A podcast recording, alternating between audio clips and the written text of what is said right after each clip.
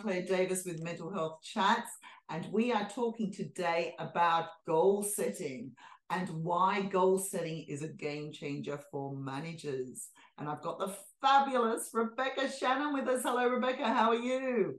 Hi, Clare. Thank you so much for having me. I am super good this morning. Thank you. Well, you're always super good, Rebecca. and thank you so much for being here. So, first of all, if you want to tell everyone who is Rebecca Shannon, because I know who she is. uh, yeah, so I'm Rebecca, and um, so I live in the UK. I'm based in Kent. Uh, I'm a mum of three fabulous boys most of the time, um, and yeah, that's who I am. Lovely. So that's in a nutshell who you are. Mum of three boys can be very challenging. And we're going to be talking about a challenging topic in a minute, but just tell us a little bit more about what do you do? What do you okay. do in your work life? Yeah, okay.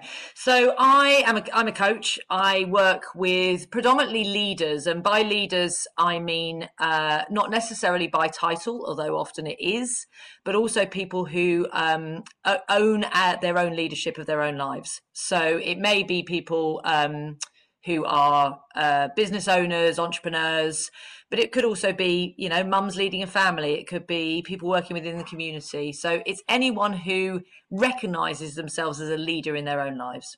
Oh, I love that. That's such a good definition. And goal setting is really, really important for managers in the workplace, which is yep. who I help, but also leaders in anything in their lives. So what I think would be really, really good because we should be setting goals all the time and reflecting on the goals that um, we've we've actually set in the past. So if we could think about when we're setting goals, what should we be aware of, especially managers, mm-hmm. when reflecting on the goals from the past and which ones yep. have been successful and which ones may have been quite challenging? Yeah, great question. And yeah, for managers, obviously goals are so important, you know, in mm. terms of for their own focus, but obviously when they're running teams is to keep people accountable to what it is that they said they wanted to, to do. So if we're reflecting on goals, um, in, in the past, I think it is really important to slow down, first of all, you know, slow down to speed up um, often we'll skip past very quickly onto setting the next goal and we lose so much power within that. So slow down, first of all. And as you've said, look at goals that have been met and how we got there. Um, and also then the goals that we set where, where we didn't get there. And as you say, dig into the why you know why were they why did we, we get there? It's like um, i talk about sport analogies quite a lot right? Is it the really good football managers or managers or coaches in any sports mm. look at much as their victories as their losses. They take time to look at both and really dig into the detail of what what occurred what went well what didn't go well what worked what didn't work well. And i think sometimes especially in a fast paced environment which recruitment often is um, we skip past all of that, yeah. right? We skip past the the detail. Mm. Does that answer Does that answer the question fully? Brilliant. I, I, love I love both of those actually, and it's any environment really, and mm. it's a case in managerial roles. Often we don't slow down. And I think that's absolutely brilliant because we think we're going to get the next one and the next one and the next one. And we don't actually appreciate what we've done. And yeah. I love I love the why. This is something that I honed in on with my clients often. And I love the fact that you've used the analogy of sport in the fact that they look at the why they have been successful and now the why of when they haven't because often we just look at the negatives that's what we're we're actually focused on negatives all the time and we're actually programmed to look at negatives. So i think it's the why did we succeed? What did yeah. we do? How did we do it? So could you give us a couple of examples of um you don't need to use names or anything but examples of what the whys might be for successes and challenges? Well i think the first why for success and failures if you, if you like is where people are committed to it.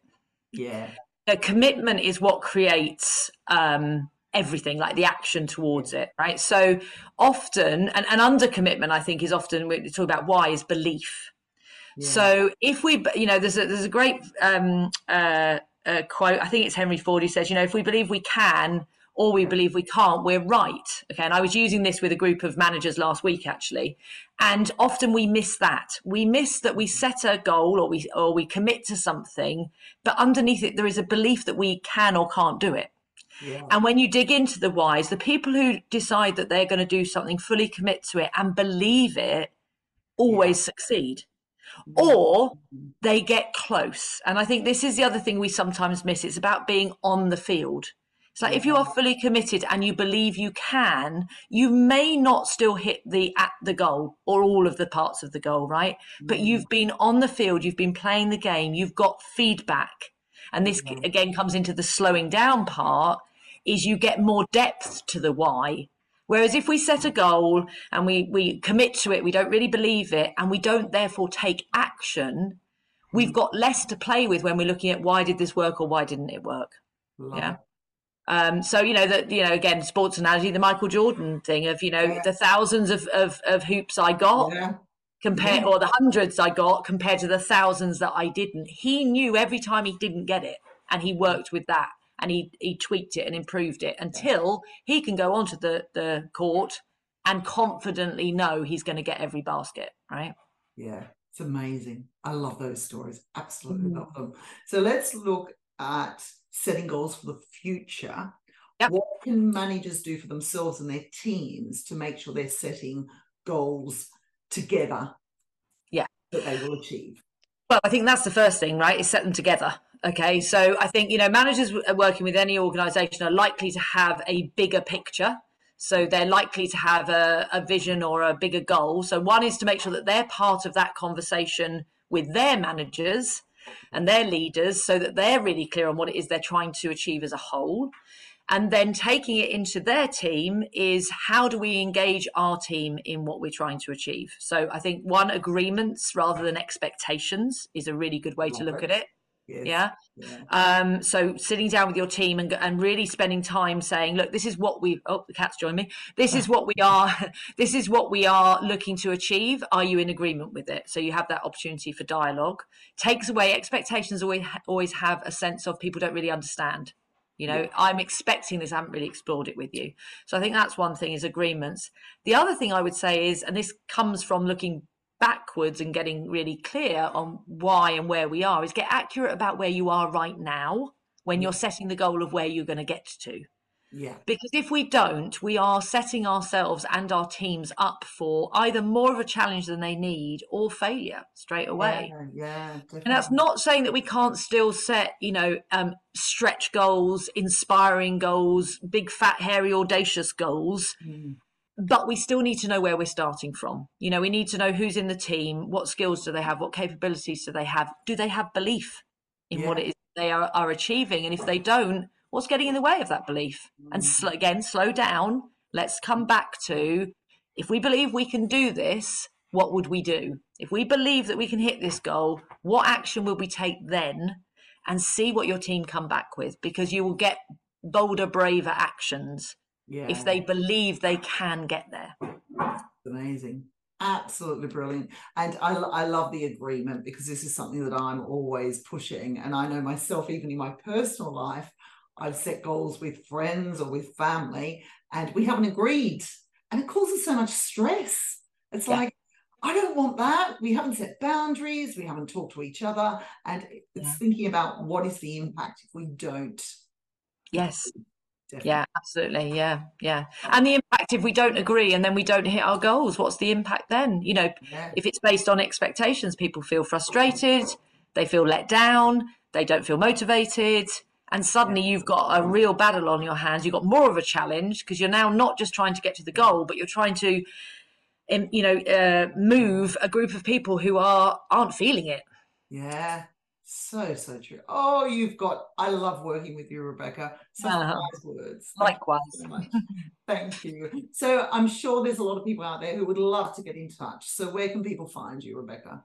Oh, they can find me very easily. So, Rebecca Shannon on any social media platform, pretty much any social media platform. Um, I'm on LinkedIn, I'm on Instagram, Facebook, and Twitter. Don't use Twitter very much, but I am there. Um, uh, so, go onto there. My website is complementcoaching.com. um, and you can go and find me on there as well. And if anyone heard anything today that they want to explore, I, my first suggestion would be speak to Clare, right? Because oh, Clare is brilliant at this. at, at, this, um, and if you also want to speak to me, then yeah, come and find me in any of those places. Wonderful. Thank you so much, the lady in pink. I love working with the lady in pink. Um, for your very wise words, you've been brilliant. Um, so thank you and take care. Thank you.